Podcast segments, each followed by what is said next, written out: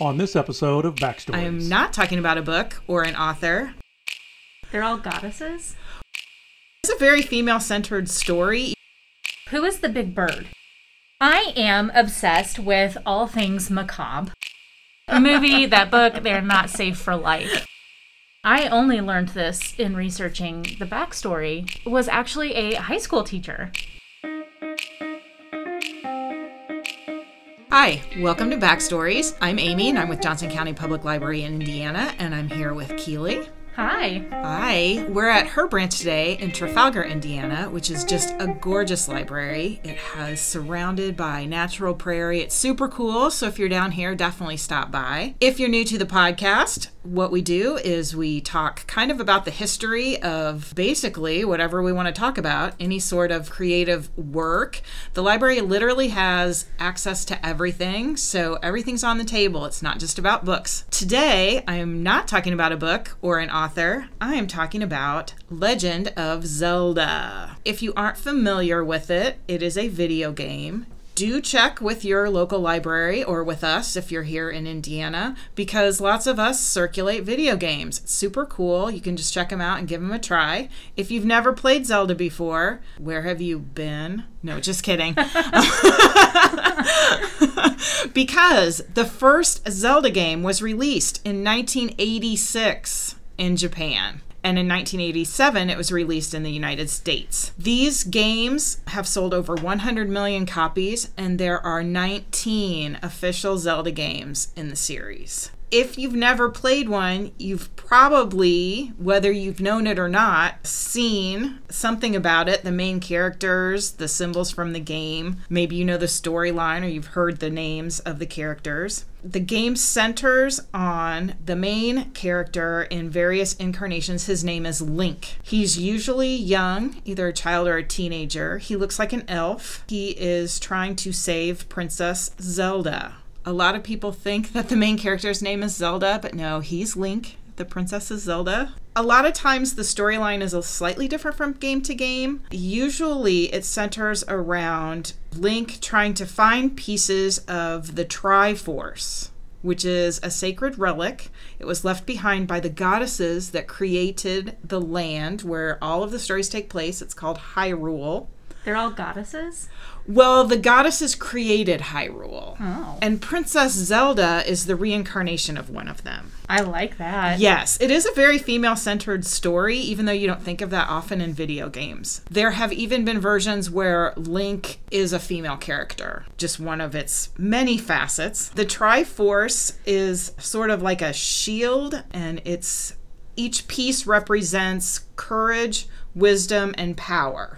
And so Link usually has a piece of courage, Zelda usually has wisdom, and power is usually what you're trying to get back from the bad guys. The setting, Hyrule, is sort of based on a medieval Western European inspired fantasy. Link kind of looks like an elf he has pointy ears. And a lot of the geography, the buildings and things are sort of medieval European looking, that sort of fantasy look to it. The world of Hyrule again was created by three golden goddesses Din, Farore, and Nayru. Again, they left the Triforce behind. If you get all of the various pieces of the Triforce together, then it grants wishes. That's why everybody wants it. But it also gives you different powers in game. The main creator of the game is Shigeru Miyamoto. He partnered with Takashi Tezuka, and the music is by Koji Kondo. These people, if you know anything about Nintendo, the company that makes Zelda, they're like gods. they also created a game, a little a little tiny game you may have heard of called Mario. Uh, it rings a bell. May, maybe we know Mario. Nah, um, yes, so they've been involved in creating some of this the most iconic video games and characters in the business. Miyamoto, he originally wanted to make toys.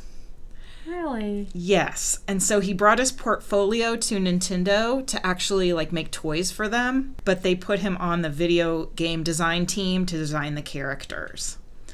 Uh, Kondo is not even a musician. He was in school for something else, but he, like a lot of kids in Japan, took music lessons. Uh-huh. And he actually chose as his instrument the electric organ, which, if you think back to the 60s and 70s, was kind of a big deal, like that Hammond organ sound. Like Yeah. the Beatles used it, a lot of bands used it. And so he was like rocking out and jazzing out on his electric organ. And he saw a sign on like the job board at his college where Nintendo was asking for musicians. And he's like, oh, I love video games. So he applied for it. And it turned out he had a real skill for composing music and then formatting it so it used the very smallest amount of memory. Because at that time, video games were, of course, you know, on cartridges. Oh, and- yeah. Yeah, it was very rudimentary, and they didn't want to waste space that could be used for gameplay and graphics on music and sound.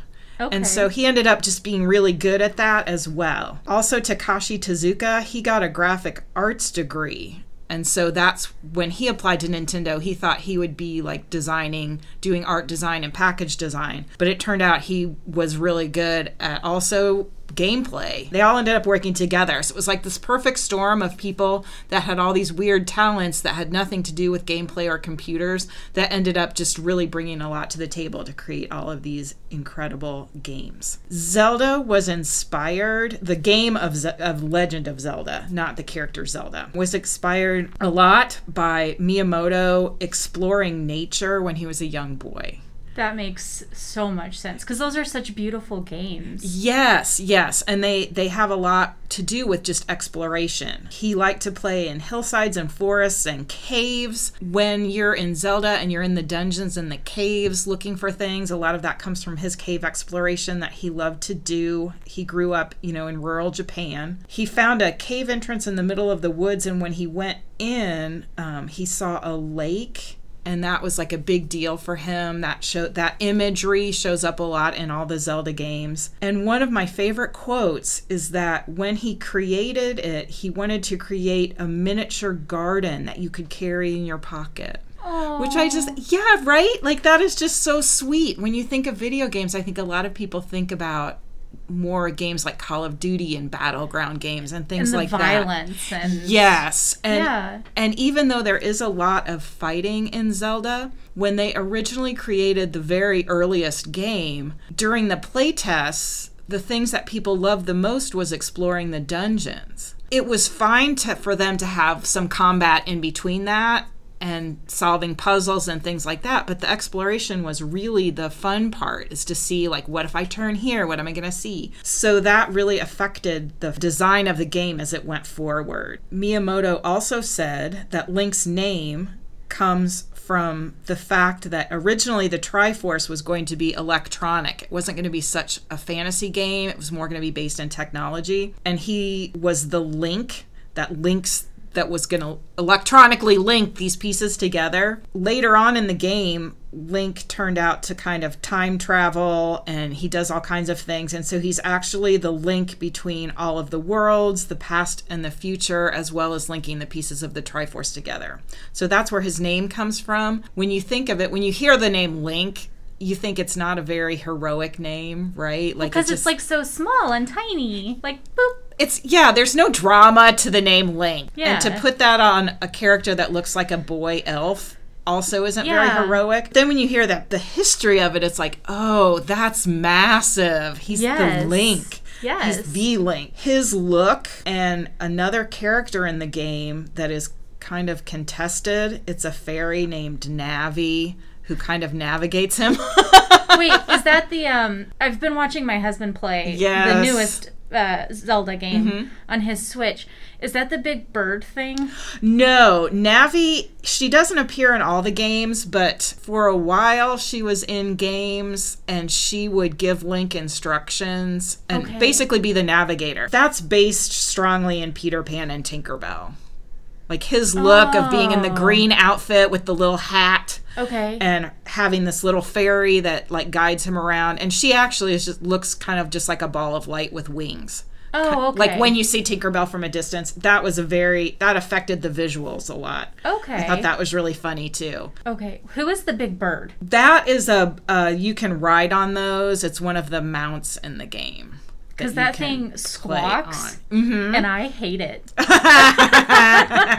Because I will be like, like doing something around the house or reading, and I'll just hear ah. No, he needs and- to switch oh. to a horse. I hate it so much. Do you hear that, Freddie? Yes. Switch to a horse. Also, Zelda the princess is in fact named after Zelda Fitzgerald. Again with the with the whole girl power aspect of the game. My heart, my nerdy heart. I know. Um, Miyamoto thought the name sounded pleasant and significant.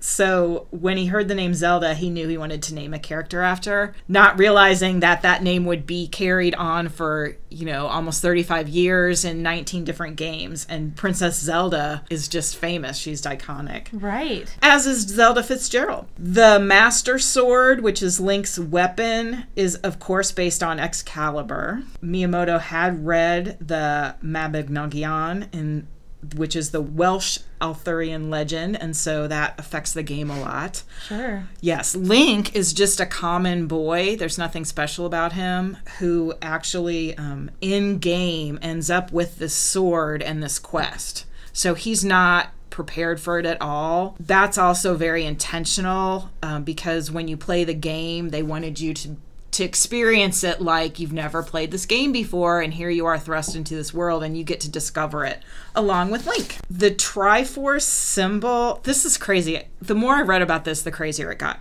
The Triforce symbol is three triangles stacked into a triangle with sort of an open space in the middle Okay. that is also a triangle. Oh. But that's the symbol of the Hojo clan, which historically in Japan was kind of in governmental control in the 12 and 1300s. But that Oh. symbol obviously was floating around in the in the kind of zeitgeist in Japan and became the the symbol of the Triforce. And that's so famous. People get that tattooed on them. It's like a it's a big deal that triangle. It was kind of interesting because the Hojo were one of the clans that fostered Zen Buddhism and they also helped oppose the Mongol invasion. So, like I said, that's being the Triforce whereas here in America we're just like, "Oh, cool triangles." In Japan it has a lot deeper meaning when it came out. Sure. The Zelda games also were influenced by Indiana Jones because of the adventure and finding things and traveling around. Miyamoto said that he wanted to bring that sense of adventure to a video game. And people playing computer role playing games back then were bragging about how strong their swordsmen were, and they were, you know, calling each other at night to exchange puzzle information. He said, When I noticed that, I thought it was an interesting milieu. Oh. So, with the world of sword and sorcery as my theme, I decided to make an adventure game based on treasure hunting. And so that was the origin of Legend of Zelda. Takashi Tezuka also has a really cool quote about gaming. He says he's never consciously separated casual users and hardcore gamers. For the past 20 years, I have always been trying to make games so that anyone, as many people as possible, can enjoy them. I cannot help to say that I love my job of making games from the bottom of my heart. That's so wholesome. I know. Uh, there are a lot of interviews with these three together. Nintendo interviews them often, of course, whenever a new game comes out or there's an anniversary 10th anniversary, 25th, 35th is coming up. And they're just, they're all very charming. They also, I read an interview about when the game was coming out, they had been using as their title music Ravel's Bolero. Okay. And that was going to be it. They had synced up all of the opening stuff to it. It was ready to go. But then they found out it was still under copyright. Copyright in Japan is different than copyright in other areas, and it had actually, uh, the copyright on that song lasted so long it was still in effect, so they couldn't use it.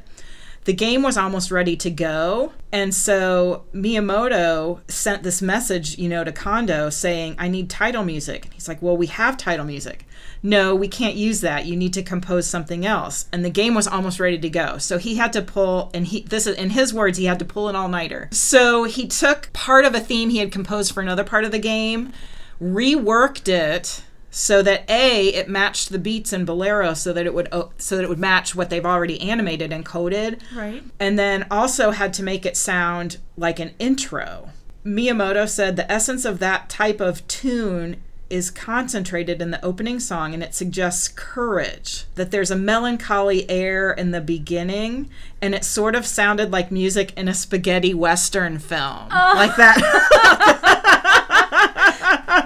and so Miyamoto said, So it's a good thing Kondo san spent all night composing it. And Kondo said, For sure. And they all were laughing. This interview was just so cute when they were talking about it. Another aspect of creating video games early on for the home market, the Japanese game came with this really cool booklet. The designer said that when you walked into an arcade with your quarters, you looked at the cabinet design.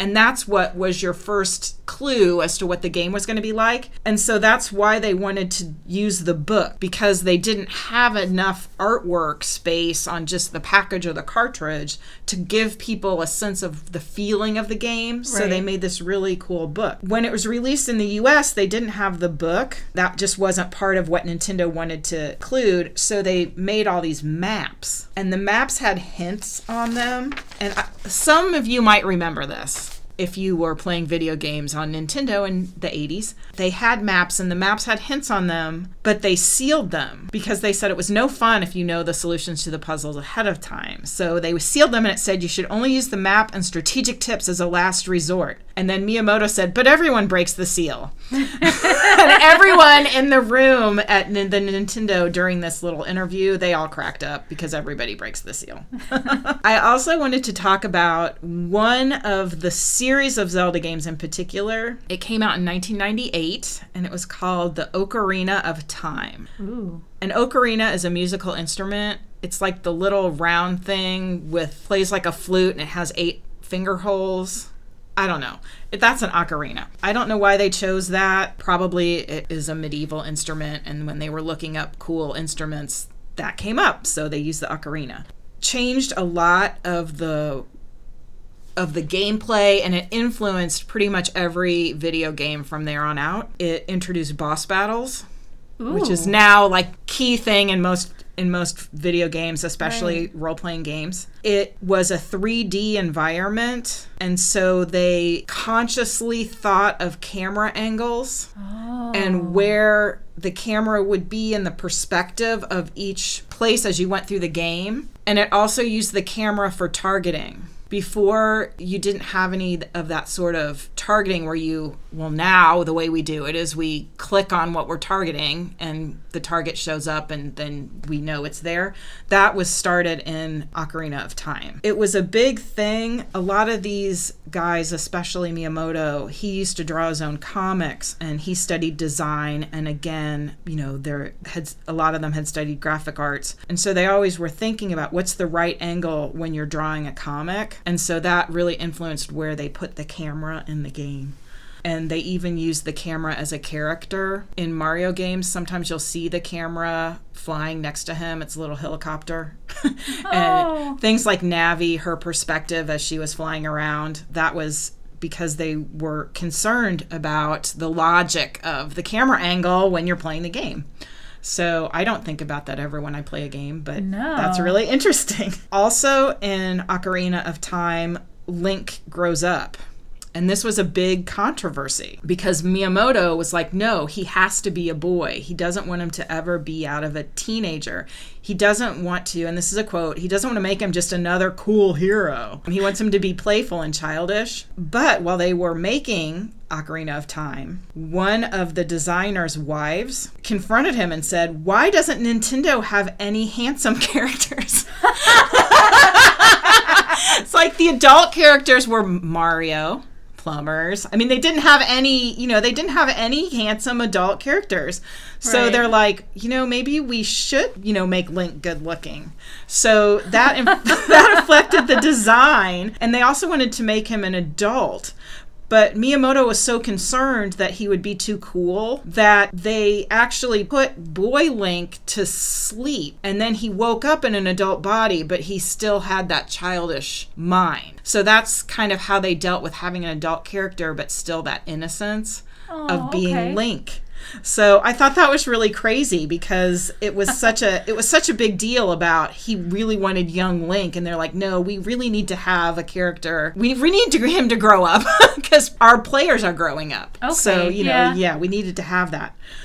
Um, another thing too that influenced them um, and this is again i'll quote interview it said some years back a television show called twin peaks was popular when i saw that the most interesting thing wasn't the ins and outs of the story but what kinds of characters appeared Tezuka-san said that the same thing in our session when we were talking about Legend of Zelda. He told the staff that he wanted to have a bunch of suspicious characters just appear like they do in Twin Peaks, like the log lady or whoever. Oh, log Yeah. So that was a really big deal to them, and a lot of people when they played Ocarina of Time, um, one of the things that stuck with them was how even the tiny minor characters had backstories. And that was that was influenced by Twin Peaks. Wow, they pulled from Everything. Everything. One more thing is we were joking about having a horse in the game. That again was influenced by the fact that when these guys were growing up, I mean they were growing up in the 50s and 60s and cowboy movies were a big deal. yeah. he was telling a story in this interview with Nintendo about how the drinking fountains at their elementary school, they all had little aluminum cups that you filled. Uh-huh. And that the kids constantly would flip those over and bang them against the ground to sound like the horse hooves. And so Yeah. Miyamoto's telling this story about his school. And again, the interviewer, all the people there cracked up and were like, We all did that. it's like everybody did that with these cups at the school drinking fountain. It was this whole thing all over Japan. It said that's how much we all loved horses when we were kids. That rhythm is ingrained in us. Yeah. And so he wanted to make it so you could ride a horse in Ocarina of Time. It was really important to him to have this horse. Also, when you're riding the horse, you can explore more of the world faster. You can Really? go faster than when you run. So that was another big deal. And so now there's mounts. Mount riding things is an important part of the game. You get to tame them and ride them.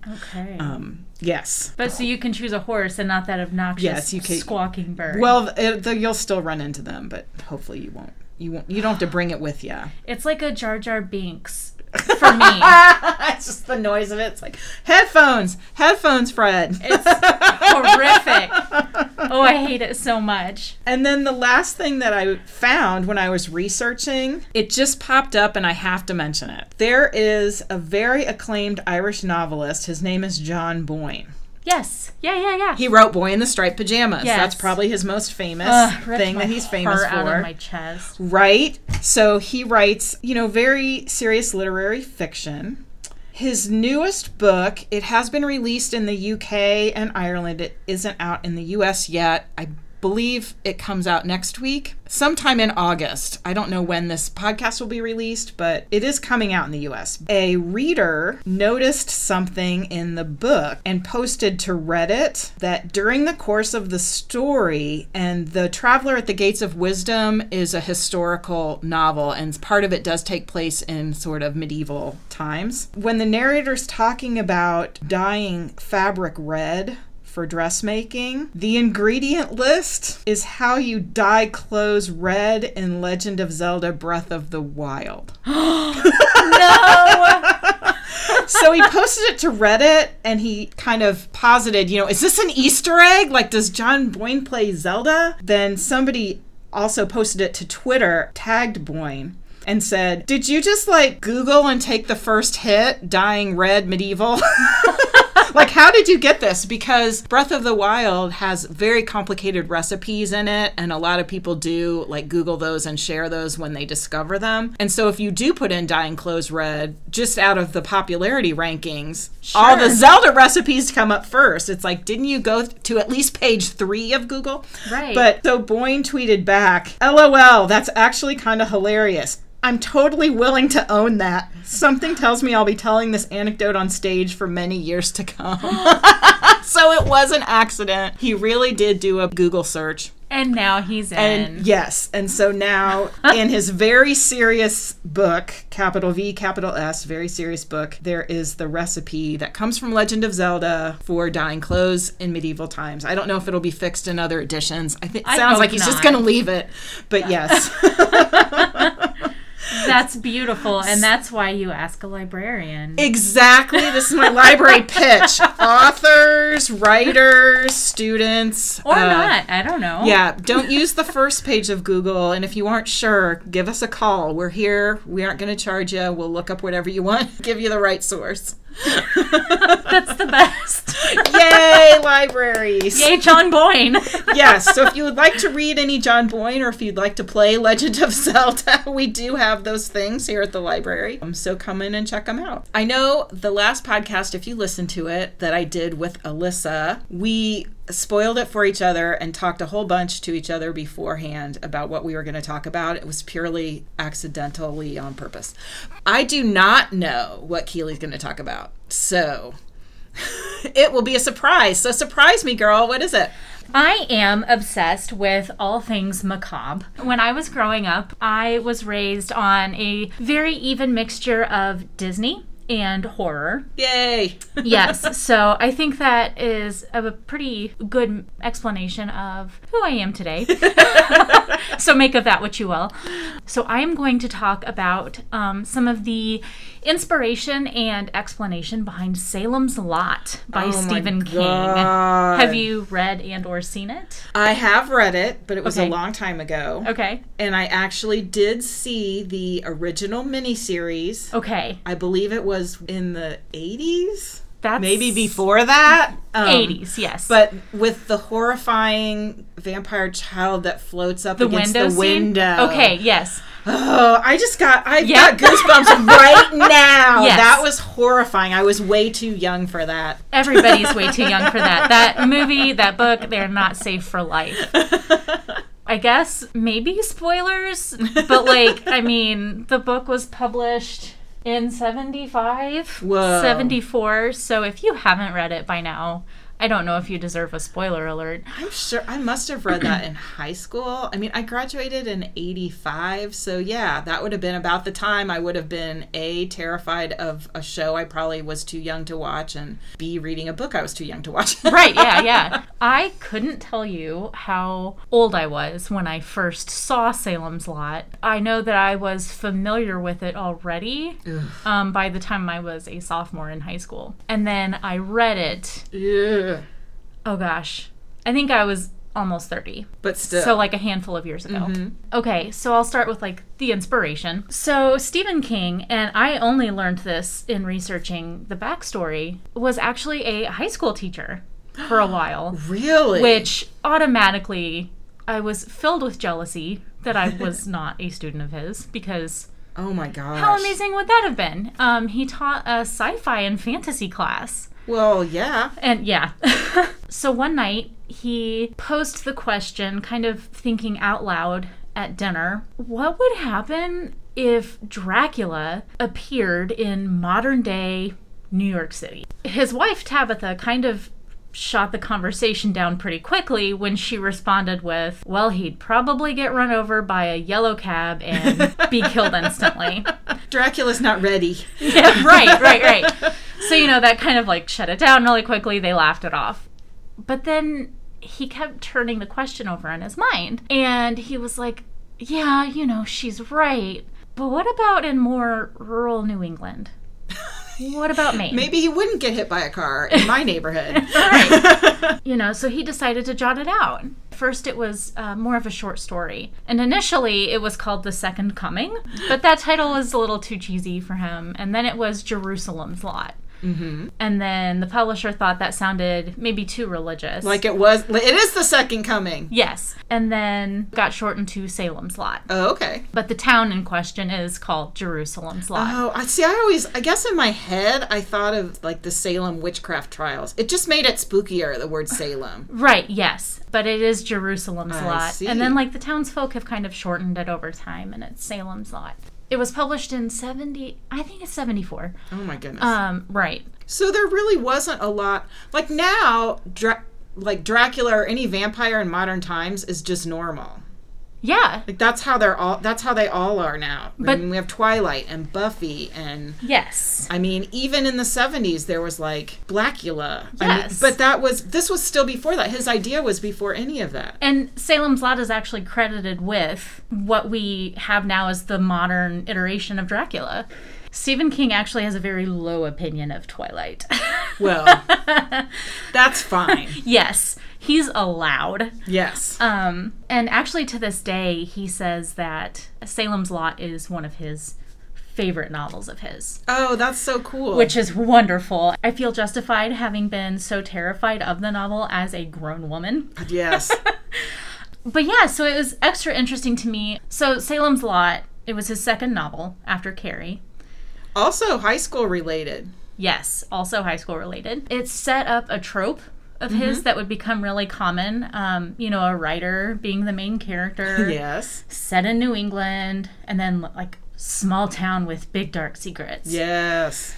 which Carrie kind of did also. That was kind of, I don't know, that kind of highlighted it for me because like I'm familiar with Stephen King, of course, and you know, I was like, oh, yeah. Yeah. I mean, He really does focus on writers, and everything is set in Maine, and you know, Yes. Misery. yeah. Mm. Ugh.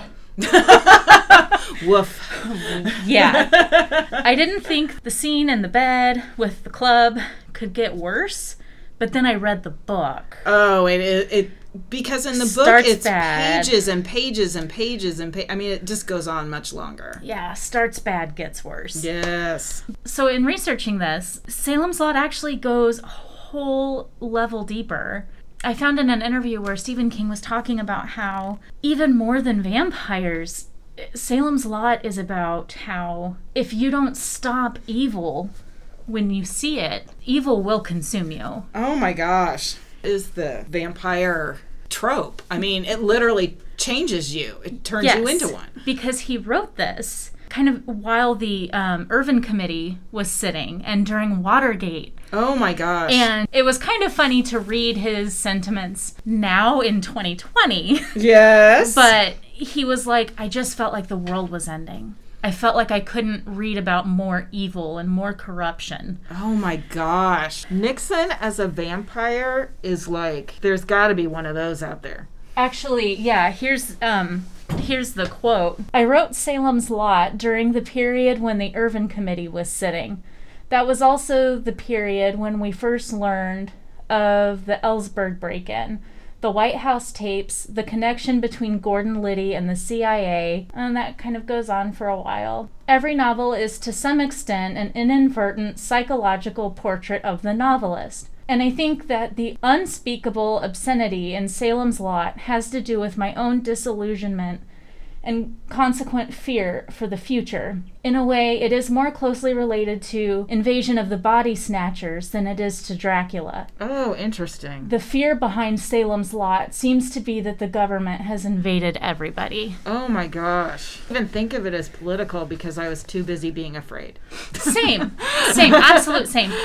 It was just so fascinating to me to read that comparison because you think about it and you're like, wow, you know, this powerful old man moves into the town and everybody's just like, wow, you know, kind of captivated and, mm-hmm. you know, and then slowly but surely everybody goes dark. Yes. They start just isn't the first no, I'm trying to remember, but the kids are the first ones to go, right? Like I, I are they the first so. ones that Like, admittedly, it's, it's been a minute. Yes. yeah. I don't know. I just thought that that was so. That is so interesting. Like the there's a political background. And Yes. The thought again, this is something that now vampires in modern times, you know, they've amassed these fortunes over time. That's a big thing in these stories. That they do have power. I mean, I think of Buffy, the principal and the mayor, that they because they've been around for so long with their immortality, they have been able to sort of weasel their way into these positions of power. Just the comparing that to a politician, that's really interesting. Yeah. You know, and that so has often. become such a modern thing in vampire lore. I don't know what you call it. Yeah. But yeah, because vampires, I mean, they're always rich because they've just been saving money this whole time. Right. They're always, they are always powerful and secretive. I mean, you never read the story about the down on his luck vampire. right. Exactly. Yeah. You never We hear need about one of those. it's like, man, I've been given or- immortality. I'm still screwing it up. Right. Yeah. Like how do I how do I move out of this apartment? I know. It's like, oh, I'm never going to get out of my mom's basement. But yeah, I just oh I remember I will never get that the window scene out of my head. no, that was horrible. To this like my entire life, I've never been able to sleep in front of an open window. No. I or will when you go to close the curtains and you walk up and see your reflection, there is always a minute. That something moved. second. Something moved out there. Yeah, and you can just hear that, Danny. Oh, Let me ew, in. ew, Ugh. ew, ew. No, no. And I just, when I was finally reading the book, I remember Freddie was working on his car and he wanted to test the brakes. Like he had been repairing his brakes. There had been, I think it was like the Perseid uh, meteor shower Oh, yeah, yeah. was happening. And I had mentioned wanting to, you know, to, to watch that at some point. So I've been reading it. And he comes to grab me and he's like, hey, I want to test my brakes. I'm all done. Will you take a ride with me? I was like, yeah, sure. So I hop in the car and we're driving out in the country so he can test his brakes. And when I say out in the country, I mean farmland, yep. like no streetlights, all corn. And so then out of nowhere, he just kind of coasts to the side of the road, turns off the car lights, and stops. And immediately I'm like, what did you do? Why? What? Why? What's happening? Why? Are we stuck here? And he goes, Well, don't you want to watch the meteor shower? And I was like, Not here. Can you lock the doors, please? Because there's no light. yeah, I mean, it's just so dark and you're just sitting in the car. And he's like, What is wrong with you? And I was like, I'm reading Salem's Lot. It's vampires. Like, I am a grown woman. Oh, I know. And I was ready to die. I was so scared. Oh, I hear you. It's like every time, like every once in a while, we'll rent a cabin for our vacation just to get away. And it's so quiet and so dark, and there's no, you know, neighbors that, I mean, I panic at every little movement until I get used to it because it's just, it is, it's so scary. And there's all this weird stuff that's just in the back of our minds all the time. Yes. Just super quick trivia. Yes. So the miniseries, like when they found out it was not. So initially, George Romero was going to be the director Oh, when it was going to be a theatrical release. oh, yeah, yeah. And then when they moved it to a TV series, George Romero stepped out. Oh, because he didn't want to be on TV. Yes. He's a film director. Well, he wasn't going to be able to get blood and gore. Oh, exactly. He couldn't do like rated R or whatever they had. So the director that wound up taking it was actually thrilled by that because he was going to have to rely more on the tension and the suspense. Oh, that's and- interesting that it couldn't be gross. And I think that's what really made the impact in Mm-hmm. the long run because blood and gore doesn't really get me, No, but an undead vampire child tapping at a window I am anytime. not. I am not good with the jump scare. That is for sure. that is not for me. but yeah, that is a crash course in the history of Salem's Lot. That is so cool. I think Stephen King is so interesting for a lot of reasons. yes. I think a lot of his books, he is influenced a lot by like what's going on in current events and Yes. pop culture. I mean, he just seems to be that kind of person who's always plugged in. Mm-hmm. You know, he's always on Twitter. He's always you know, sort of like he just seems to always know what's going on. And so I think he's really able to plug into that, even when he's writing a book about a haunted car Yeah. or anything else like that. When, you know, he just he seems to know what we're all scared of at that time. So I don't know. It's interesting. I I think he talks a little bit about that kind of influences and things when he talks about on writing his book Mm-hmm. that he wrote about his process. So which I haven't read in ages, but I seem to remember him talking about how no matter what, it's like you said, it's his psychology comes out in his writing too. So that's interesting. He is an interesting character. Yes. the man is a gift. that keeps on giving. Yes. I know we were talking about too, like how he has writers as characters, and it's interesting because.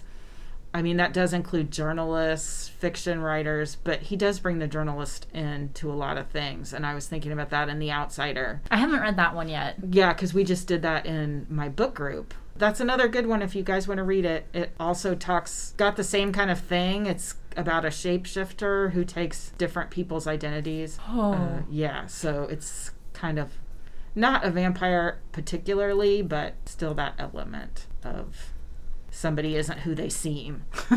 Spooky. It is spooky. So I hope you enjoyed this week's episode of Backstories, talking about Legend of Zelda and Stephen King's Salem's Lot, both which had their origins in the 70s and 80s. So that was kind of fun too, going back in time. Well, to my back in time, before Keeley was born. I was made in the 80s. If you have any suggestions on what to cover in future episodes, or if you have any comments about this one, please feel free to email us at backstories at jcplin.org. Thank you for listening. Backstories is a production of Indiana's Johnson County Public Library.